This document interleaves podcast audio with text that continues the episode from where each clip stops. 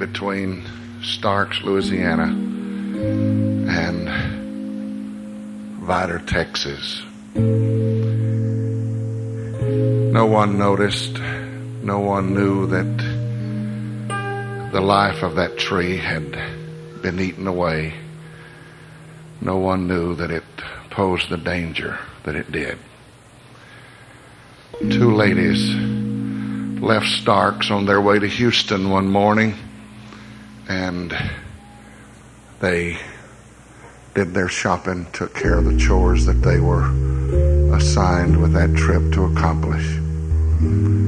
When finished, wearily, they headed back home.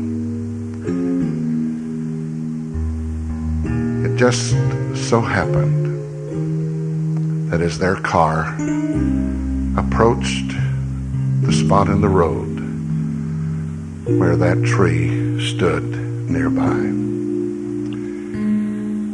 Really don't know what it was. It could have been the weight of a squirrel's body. It could have been a breath of air. It could have been just, just perhaps a songbird that tipped the balance of the tree that had lost its strength. The tree made its made its way toward that road. At the precise moment that the tree was hitting the ground, the car that those ladies were riding in approached at the same moment.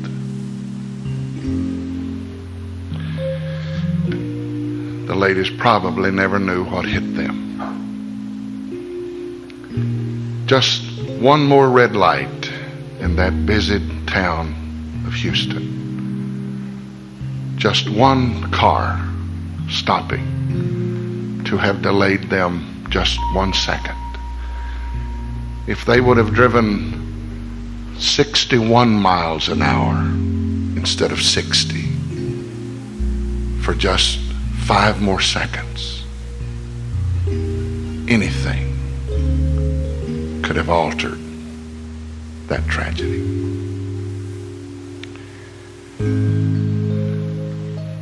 The wise man said it this way time and chance happeneth to them all.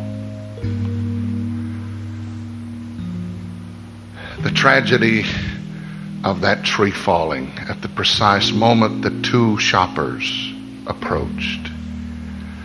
Would not be nearly so great a tragedy. As a young person who had arrived at this moment in time by the divine order of God and to leave here without the encounter that destiny intended you have. You're not here by accident. You're here by divine purpose.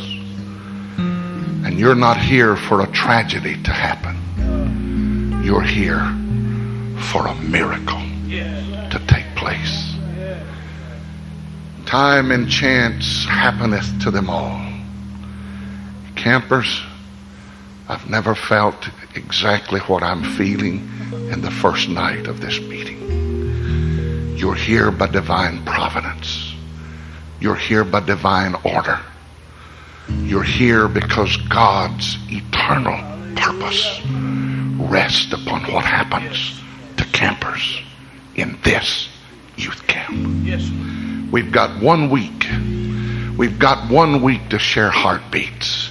We've got one week to share the dreams and the beauties of the work of God. We've got one week to cram into you things that you need to know and things that will make an everlasting impression and have an everlasting effect on your life. And you've got one week that you sit in the room of decision. Will I hear God's way? Or will I listen to the force of opposition to the cause of God and do it my way? I ask you in Jesus' name, campers. Ooh, I feel something so strongly. Brother Tenney is feeling it. Everyone on this platform is feeling it tonight. But that's not all. I feel like there are campers in this building tonight that are feeling we are sitting in a moment of destiny.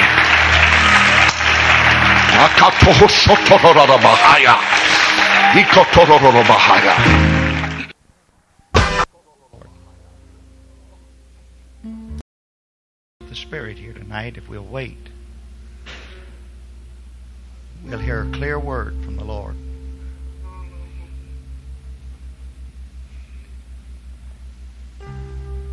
Thank you, Jesus.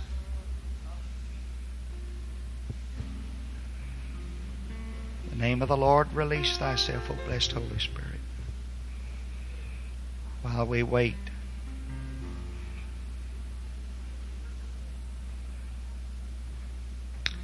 Hallelujah. Shandala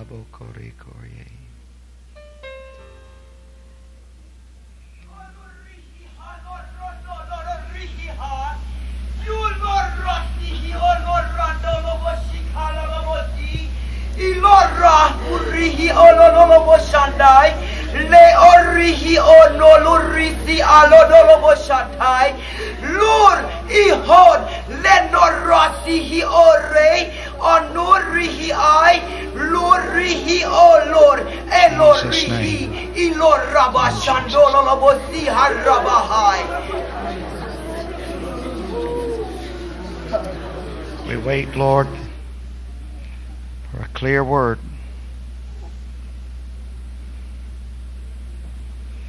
Release.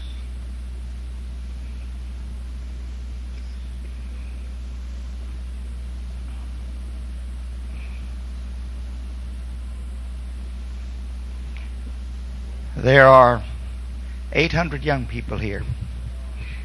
You need to learn how to release yourself into the operation of the gifts of the Spirit without fear. If we're going to perpetuate our apostolic heritage, you're going to have to learn to release yourself to the Holy Spirit. Now, God has spoken to us a clear message with tongues. And there is an interpretation. That was not a devotional tongue. There's an interpretation here.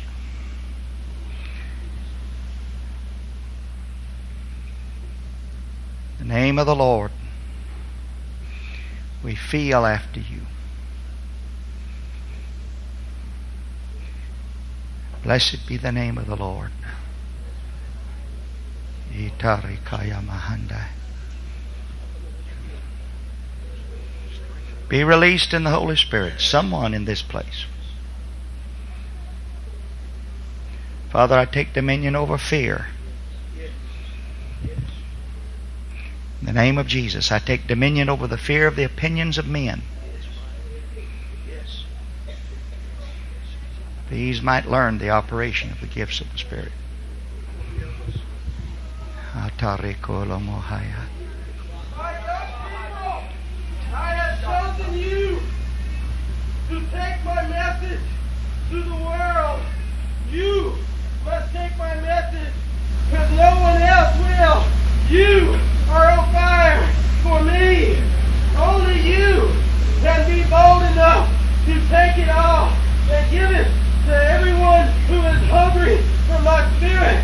For I shall pour my spirit out on this world in these end times. You are the ones, the message said, that God has chosen to take His message. And if it is taken, He said He will pour it out. You have been chosen of God. And if you go, He is promising He'll go with you.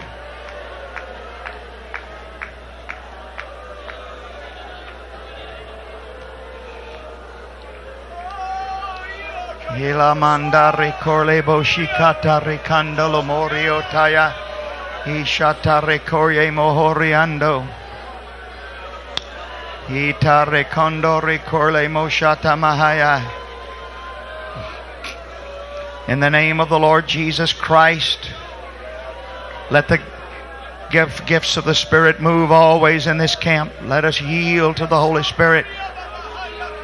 Let us walk in the Holy Spirit. Let us learn the operation of the Holy Spirit. Learn to wait on God until that holy nudge comes.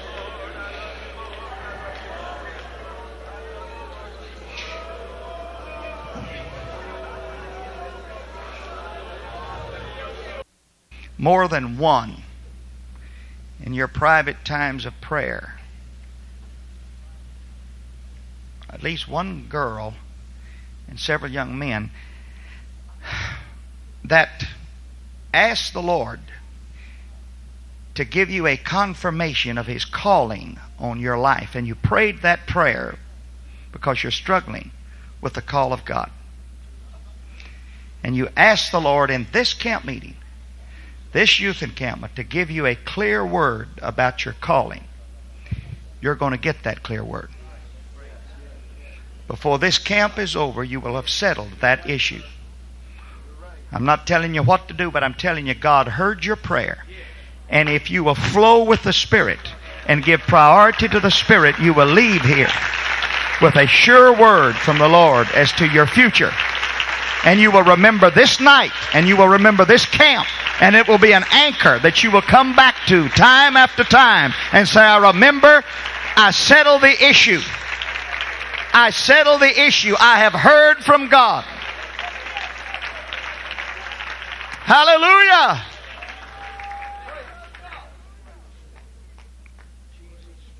Spirit here tonight. Father, in the name of Jesus, they're sincere, they're human, they're young people. Natural feelings and inclination, but the devil has haunted them and tormented them. I, I have come in the name of the Lord to proclaim deliverance to the captives to open prison doors and set them free. In the name of Jesus, I rebuke this tormenting spirit. I take dominion over it and command it by the power of the name of the Lord Jesus, by the authority of the Word. I plead the blood of the Lamb. Satan, you cannot pass the blood of the Lamb. I claim deliverance for those who are wrestling with this enemy. I pray for their purity, Lord. I pray against the spirit of promiscuity, Lord. I ask that the angels of God would encamp around about this place and they will look back to this night as the night they were delivered. I take dominion over evil thinking, over the spirit of pornography that's hidden in some of their hearts. I rebuke it and I curse its roots and I command it to come out of them. In the name of Jesus, you are delivered. Would agree with us that there's there's something just well, it's unique and special about this camp.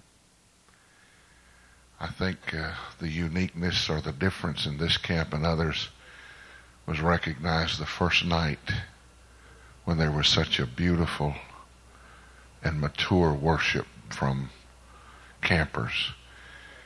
And that lets you know that when it happens the first night, that lets you know that the spiritual fervor of young people coming into the camp, young people are coming to camp in better spiritual condition than what they have in times past.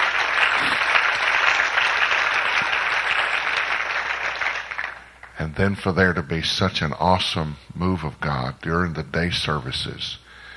Now, many times this is characteristic of Thursday and Friday after we have had several nights in the altar and praying and worshiping. But for it to happen as early in the week as it did during the day classes, this is another great sign. So there are ways that we that we determine. It's not just coming up here and some kind of hype that we're trying to. There is a special touch and anointing of God. In fact, we felt it in the staff meeting at 10 o'clock on Monday morning before many of you ever arrived. And then I thank God for that message last night. as much as we love to worship and as lo- much as we love to praise, we still have to balance our concept with the fact that we are all headed for eternity.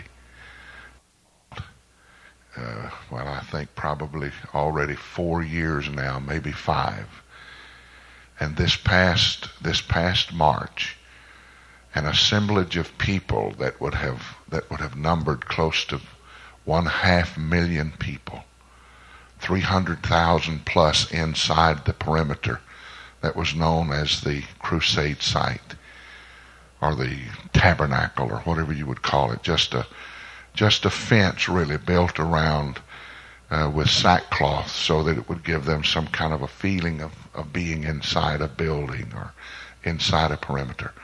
Better than 300,000 people and an estimated crowd of 200,000 outside that perimeter. And inside the, the perimeter and outside, those people, I've never seen anything like it in all of my life. In their repentance, in their worship. We witnessed uh, just the people that could make it to the platform in that short period of time when we had the healing service. Eight people came up with, with pastor or with uh, some children with parents. Uh, they came up that had been healed of, of blindness. They had blind eyes opened. Uh, that was just the ones that could make it to the platform in time to be at least numbered.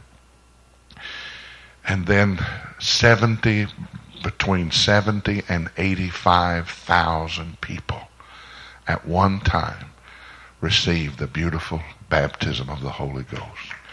Beautiful.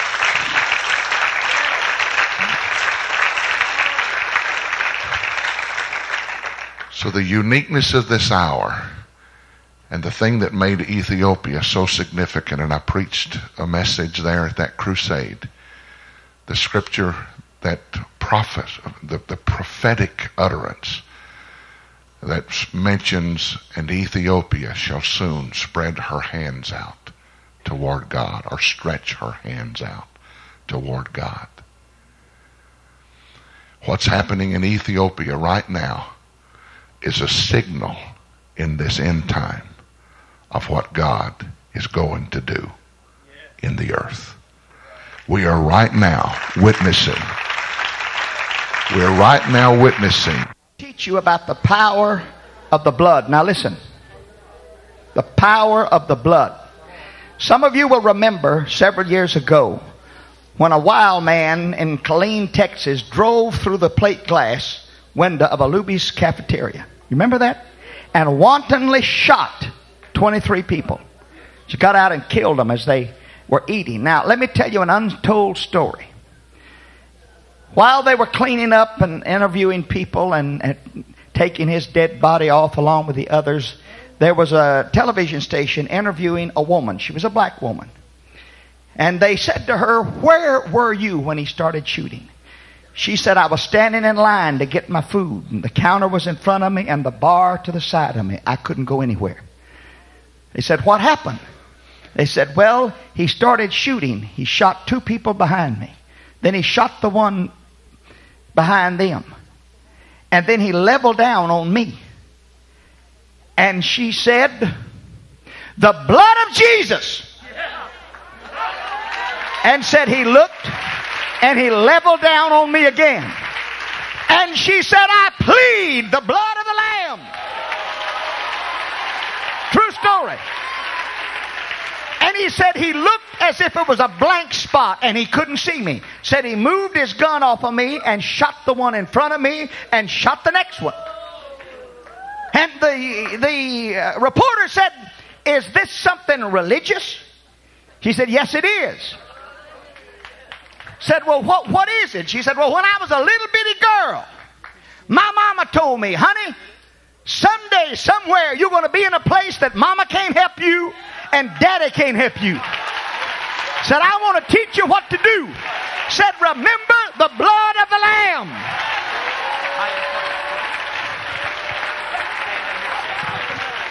And the, the reporter said, Do you go to church? She said, Well, I used to, and I'm going back Sunday. She remembered something from the past that she was taught as a child. The power of the blood of the Lamb. Now, everybody say with me, I plead the blood. Say it again. Now that comes from the vocabulary of the old timers. It means this. It means in this particular situation, Lord, I plead that the blood of Jesus will avail and drive back the enemy. They didn't have time to say all of that, so they cut it down as a contraction to I plead the blood. So if you get anywhere, young people, and mama can't help you, and daddy can't help you, and brother Timmy can't help you, I plead the blood of the Lamb. Satan respects and fears the blood of the Lamb. Nothing